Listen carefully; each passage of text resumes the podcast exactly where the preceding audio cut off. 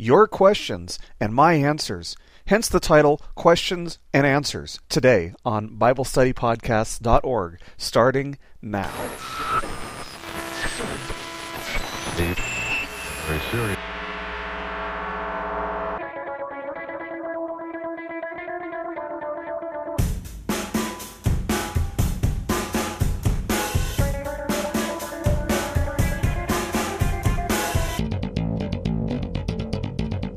Hello, everybody, and welcome once again to BibleStudyPodcast.org.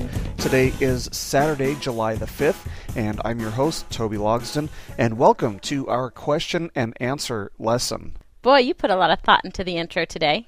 Yeah, well, after my last semester taking a class in logic, I was ready to make a logical deduction. So that was a, a deductive argument.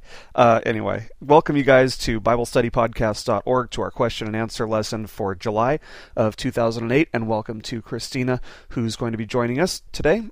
As you guys probably noticed, we didn't have the question and answer lesson on Wednesday. We had an essentials lesson, and that's because I've gotten a lot of really good feedback from you guys. Apparently, you guys really like these lessons on the essentials, so I didn't want to have to uh, to miss it for two weeks in a row to to skip over it for the question and answer lessons two weeks in a row. So we're going to be doing them on Saturday, today, and next week uh, instead of on Wednesday, just so that we can get that extra uh, lesson in for the essentials because because really that's fundamental stuff that I do want you guys all to get. So, anyway, uh, again, welcome, Christina. And what's our first question today? Okay, our first question today comes from Joe. Joe writes Quick question What do you think of the Lakeland revival? Is it a true revival? Also, can I have your comments on the Kansas City Prophets? Thank you so much for your podcasts. I am really into Christian apologetics after finding your podcast. I appreciate your grace and tone when you answer people's questions. Well, thank you for your question, Joe, and uh, I will try to be as graceful and gentle with this question as I possibly can be. Uh, we actually don't get many questions about things like this uh, or movements like this, so uh, I definitely want to be able to answer this question for sure this month in order that all of our listeners can, if, if nothing else, uh, be aware of what's going on with this uh, Lakeland movement down in Florida, and to maybe have a response to give to any of their friends or family members who may ask about it. So, uh, Joe, as you're probably aware, the person heading up the uh, Lakeland revival down in Florida is a guy by the name of Todd Bentley, and he actually has connections to the Kansas City prophets, which you asked about, and which uh, which were false prophets by the way. Um, and, and, maybe that gives you a, a, hint as to what my answer here is going to be. So let's start off by discussing a few of the problems with the Kansas City false prophets and see how they came to influence Todd Bentley or, or how they play a role in my answer about uh, Todd Bentley and the Lakeland Revival movement. Um, anyway, um, three of the main guys involved in the Kansas City false prophets were uh, guys by the name of Paul Cain, Mike Bickle, and Bob Jones, which is not the same Bob Jones uh, as is associated with Bob Jones University in South Carolina. It's a different Bob Jones altogether. But anyway, Bob Jones writes uh, in in his book called Visions and Revelations that these guys had a meeting and that, quote, there was a tremendous surge of electrical power that caused the circuits to be blown and the alarm system to go off. And then Bob Jones uh, attributes this power to being, quote, struck by lightning bolt, where a ball of fire danced all over the basement. From that time forth, my hands worked funny. A lot of people have got healed by it too, and miracles and everything else, and got anointed by it. Anytime God is going to start a fire, he starts it with lightning. You can take a little of that fire and impart it wherever it is needed, and God will start a fire. End quote. Well, anyway, this uh, this group of false prophets started asserting that God was restoring the position of prophet uh, among his people. And you know, if if you uh, you know read through what I just read, you guys, or, or listen to what I just read, you guys, that's how they say it all started. Uh, was by this lightning coming into their meeting. Uh, but according to Bob Jones, the prophecies uh, that these people were making were only about 65% accurate, and that some of the prophets were as low as 10% accurate, and that's by his own account. Well, that right there is enough to reveal that this group was, was definitely not biblical. They weren't following biblical guidelines because a true prophet, by biblical standards, has a 100% success rate. Anything less than that, and the Old Testament prescribed that the punishment must be death by stoning the false prophet. Uh, in order for a, a prophet to be true, First of all, what they say must come true. And secondly, if they do not uh, point to God, if their prophecies don't point to God, then they are a false prophet. So there are two criteria, and that, that's basically what they are. And these guys certainly were not hitting the, the first one, that the prediction or the prophecy must come true. But anyway, one of the trademark teachings of the Kansas City false prophets was their claim to have been able to physically, or, or in their spirit, uh, visit heaven and other spiritual realms. According to Bob Jones, he actually saw Jesus in the spiritual realm, and he, what he saw was Jesus kissing both men and women and absorbing them into his body. Well, you know, this is nothing resembling anything we find in Scripture at all. Clearly, this this doesn't fit with Scripture. So uh, let's fast forward to Todd Bentley and, and see how this all ties into Todd Bentley. First of all, uh, Bentley views Bob Jones, in his own words, as a senior prophet. Well, what exactly is a senior prophet? I mean, that's not even a title or designation that we find in Scripture. So the fact that Todd Bentley views a notorious uh, false prophet as a senior prophet should be enough to make us a little bit skeptical of Todd Bentley in general. Uh, but to justify his theology, and, and he follows right along with the Kansas City false prophets, uh, but to justify it, to justify his beliefs, Bentley presents an argument like this. He says, uh, if God is the same today, then why can't he visit me like he visited Abraham? If he's the same today, why can't he visit me like he visited Daniel? Why can't he visit me like he visited John? Why can't he visit me like he visited Isaiah? How about Ezekiel? Yes, Jesus is the same yesterday, today, and forever, and that makes what's available in Bible days available today. End quote. Uh, well, you know, if you just read between the lines here, we see that Bentley is actually claiming that God is still making special revelation. And of course, when I refer to special revelation, I'm referring to the Bible. The Bible is uh, special revelation, and you know, when you look at the world and creation and all of that, that's called uh, general revelation. But uh, you know, what Bentley's doing here is claiming that God is is still continuing to make special revelation, but the canons of Scripture are closed. The age of special revelation was completed uh, at the end of the first century, when all of the eyewitnesses of Christ's ministry had passed away. But uh, perhaps most disturbing, however, is uh, is Bentley's claim of having this angelic spirit guide that he used to refer to as Emma. And it's sad that people have, you know, fallen for this story because it actually keeps changing on Bentley's website. At one time, he identified this angelic figure as being named Emma, but he's edited that out of the testimony now. You, if you're like me, you're thinking, what? He edited out you know, a significant detail like that? But why do you suppose he would edit out such a significant detail? Well, you know, I've got some ideas, but first, here's what Bentley himself says about this uh, this Emma character or this angelic being, straight from Bentley's website. And remember, he has edited out the name Emma. It used to say Emma, and he's edited it out. So this is what it says. He says, "quote Now let me talk about an angelic experience. Twice, Bob Jones asked me if I had seen a particular angel that was in Kansas City in 1980. He asked me as if he expected that this angel was appearing to me. He told me that this angel helped birth and start the whole prophetic movement in Kansas City in the 1980s, as well as helping to nurture the prophetic as it broke out. Within a few weeks of Bob asking me about this angel, I was in a service in Beulah, North Dakota. In the middle of the service, I was in a conversation with Ivan and another person when in walks an angel. As I stared at this angel, I sensed the Lord saying that this was the angel that Bob Jones was speaking about. This angel appeared to be floating a couple inches off off the floor, emitting brilliant light and colors. The angel began walking up and down the aisles of the church, putting gold dust on people.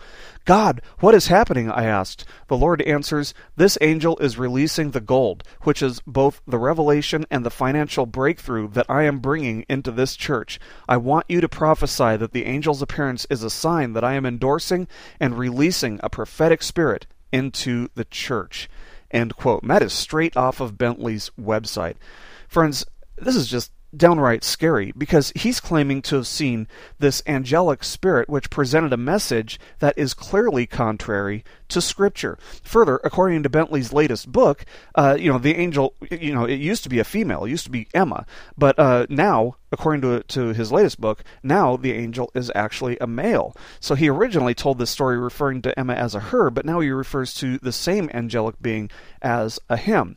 And further, uh, Bentley claims to have had prophetic visions of a man named Sundar Singh, who was a mystic in India. He wasn't a Christian in India, he was a mystic. And this story, the one about Sundar Singh, uh, was also a story that was edited off of Bentley's personal testimony. Well, why do you suppose that is? But you know, once people uh, once people called him out on it, they actually put that story back up, and this is what Bentley claims about that vision, uh, straight from his website. Again, he says, "quote In a visitation, the glory cloud of revelation descended upon the church. It was also during this time of prayer that God took me in a vision to what I believed to be the Himalayan mountains.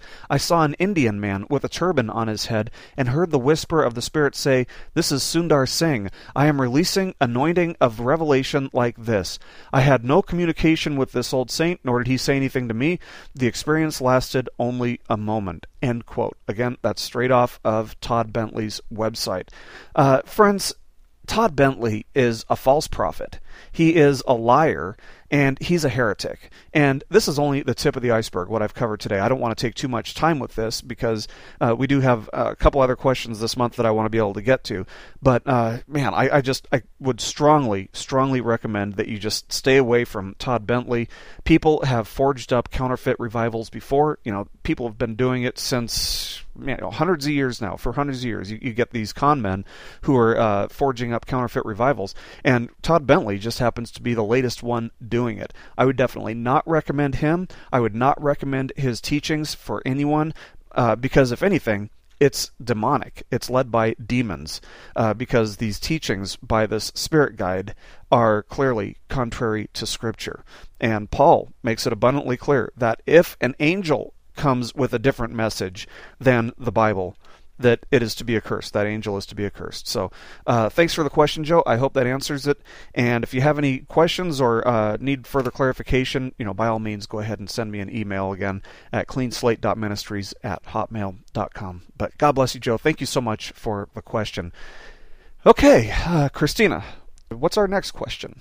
Okay, our next question comes from Adrian. Adrian writes, do you believe that there is life on other planets or worlds? Is there any scriptural backing for or against this argument? I personally believe that there are other forms of life, example like angels, but to think of life like bacteria, plant, animals, etc., existing on other planets is incredible because our own world, Earth, is so unique. Well, thank you for the question, Adrian. And yes, our world is definitely unique. Uh, if you want to do uh, an amazing study, do a Google search for fine tuning of the universe, and you know you should be able to come up with some uh, some amazing statistics for how rare Earth is. But uh, let's go ahead and get to this question. You know, I, I, take particular interest in questions like these because I have personally witnessed what most people would refer to as a UFO. Yes, indeed, I have. Three summers ago, actually, I was on a mission in the country of Moldova in Eastern Europe, and on my last night there, uh, several of us were laying out in the yard of the house that we were staying at, watching the meteor shower, which comes every year around August 10th. Well, there were five of us out there in total. There was Mandy and Ruth, who were missionaries from Ireland, uh, Herbrecht and Danny, who were missionaries from the Netherlands, and myself. So after watching the meteor shower for probably 45 minutes or so, one of the girls pointed out something that looked to be about the size of a meteor, but what it was doing, uh, it, it was zigzagging across the sky. And the only words I can use to describe it, or the only thing I can compare it to, um, or its pattern to, would be a heart monitor. It looked like it was just zigzagging like a heart monitor, going up and down, up and down. But it was it was pretty high up. I mean, it was it looked like it was you know very high up. So it would have been covering several miles uh, in less than a second going one way, and then it would zigzag back the other way, covering just as many miles in less than a second, with no stop or, or no pause uh, to redirect momentum. So it, it, was pretty bizarre, to say the least. And we watched this. Uh, we watched it doing this this movement for about four or five minutes. Now, as far as I know, uh, there isn't any technology that can move a flying object so many miles or over such a great amount of space uh, in less than a second, only to have it zigzag back the other way without uh, slowing down or, or you know losing momentum or gaining momentum going back the other way. So, in fact, this would seem to completely defy the laws of physics entirely. Uh, and, and I honestly don't know if there is life on any other planet, and the Bible doesn't really say too much about it either. Uh, I wouldn't rule out the possibility a priori, but it would take some pretty serious evidence to convince me uh, that there is life on other planets. I don't think there is, um, but you know, there's always that possibility, and I wouldn't rule it out completely. I think it's healthy to have a degree of skepticism about something like this uh, because the conditions required for life are just extremely specific, and even minor alterations to the, the tuning of the Earth, the fine tuning of the Earth or our universe or solar system, uh, would have completely eliminated the possibility of life on Earth. Uh, the the reason we're searching for life on other planets, or the reason you know uh, NASA or any other science agency is looking for life on other planets, is basically to prove that evolution is true. That's that's really the the motive behind their actions, and it's primarily the evolutionists who want to find proof of life elsewhere in the universe to substantiate their belief system. Well, our DNA is solid proof of intelligent design, and there are signs of intelligent design you know that we're literally surrounded with you know all the time. And evolutionists actually have to overlook these things because if they acknowledged the intelligent design of uh, humanity or of the world that we live in they would have to face the reality of creation which uh, which you know necessarily means that there was a creator which of course means that they are ultimately accountable and responsible to someone other than themselves and they wouldn't want that now, would they? Well, uh, I don't want to sound paranoid or anything, and I typically don't buy into conspiracy theories or anything like that, but uh, I do have a couple theories about what this might have been that I saw and what, you know, a lot of the UFO sightings might be. Uh, first of all, let's face it, you know, the, the common citizen just doesn't know what kind of weaponry the top militaries in the world possess. Uh, you know, we're fully aware of the stealth bomber, for example, and we have difficulty comprehending or fathoming how it's physically possible to design an aircraft that can do what the stealth bomber can do. But the fact that we're aware of the stealth bomber, to me, uh, makes it clear that you know we have something even greater. That something greater than that must uh, must be in our possession. So some alleged UFO sightings very well could be the government testing a new uh, aircraft or weapon or you know what have you.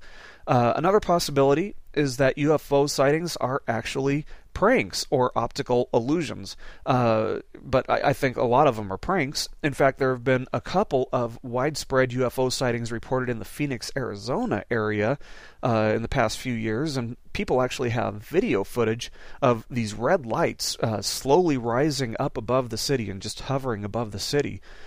However, uh, just a month or two ago, someone actually came forward and admitted that they had tied flares to helium inflated balloons and then let them go so that they would be in, uh, you know, kind of a, a, round formation.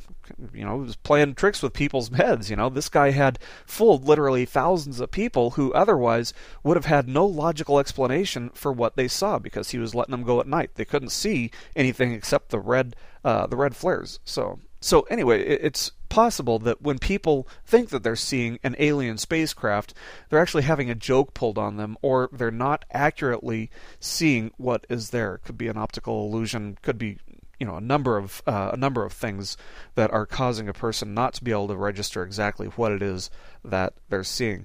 And the final possibility, uh, you know, in my opinion, is that UFOs are actually demonic entities. And uh, I mean, think about it. You know, if demons could physically manifest themselves in formation of a flying object or or whatever, you know, people begin to think that there's life, you know, somewhere else out there. You know, if there's life other than us out there, then maybe evolution is true. Or maybe the aliens are the ones who put us here. And that's actually, you know, some scientists actually think that. If you've seen the movie Expelled, uh, there are some scientists who actually think that aliens may have put us here.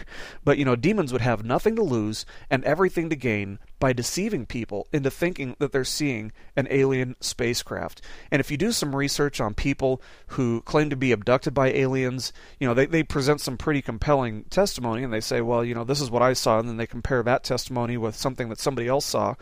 And it sounds like you know pretty similar stories. But you know if you do some research on these people none of them are born again believers and all of them have some type of background in the occult. So it would be no surprise to me if UFOs were actually a manifestation of demonic spirits. And in fact, that's what I believe uh, some of these reported UFO sightings are. You know, the problem with believing that there's life on other planets for me uh, is that I believe that Jesus was fully God and fully man, just like the Bible teaches. Jesus died, Jesus was buried, and he was resurrected in the flesh and ascended to the right hand of the Father as flesh. And that's where he is right now, according to the Bible. And when he comes again to establish his kingdom on earth, he'll still be in the flesh then as well. Well, why did the Son of Man, why did Jesus have to come in flesh to begin with, you might ask? Well, it's because in order to reverse the curse of sin, he had to be one of us. To redeem us, he had to be from us. Uh, he's got no connection whatsoever then to any alien civilizations. Further, in, uh, in, in Mark chapter 16, verse 15, the Bible records Jesus commanding his followers Go into all the world and preach the gospel to all creation. Go into all the world and preach the gospel to all creation. So, according to this verse, where is all of creation? It's in the world, here on earth. Uh, and then again, in uh, Colossians chapter 1, verse 23, Paul refers to the gospel as having been preached to all of creation, which implies that all of creation, that is, all intelligent, uh, morally culpable, creative beings, are here on Earth. So, honestly, to believe in life on other planets, I would need some just absolutely overwhelmingly convincing evidence. Um, again, you know, I wouldn't rule out the possibility completely a priori, and it wouldn't shake my faith if they did find some kind of life, bacteria or whatever, on another planet. But at the same time, it wouldn't prove evolution to me either. So hopefully that uh, that answers your question for you. Uh, this is just my opinion on this one, you know, because the Bible doesn't really say a whole lot about life elsewhere.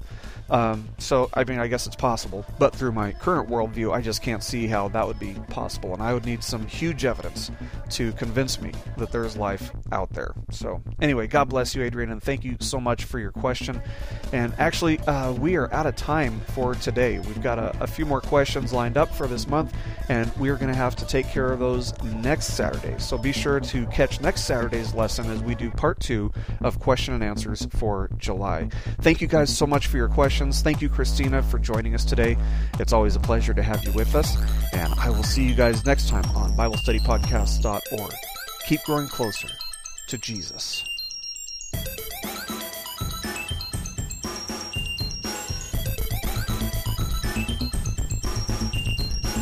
This lesson has been brought to you by BibleStudyPodcasts.org, a paraministry of Clean Slate Evangelical Ministries, which is a nonprofit, listener supported ministry based in Monroe, North Carolina. While our desire is that your primary giving be done with your local church, if the Lord is leading you to support our ministry, we do depend on your support to keep our ministry going and growing. If you feel the Lord calling you to support our ministry, you can go to BibleStudyPodcasts.org and click on support on the right hand side. You can make a tax deductible donation from there. By doing so, you'll be helping us to reach multitudes of people each and every month from around the world who, just like yourself, desire to find answers and meaning in Scripture. We thank you for listening today, and we pray that the Lord blesses you and draws you closer to Him. Keep growing closer to Jesus.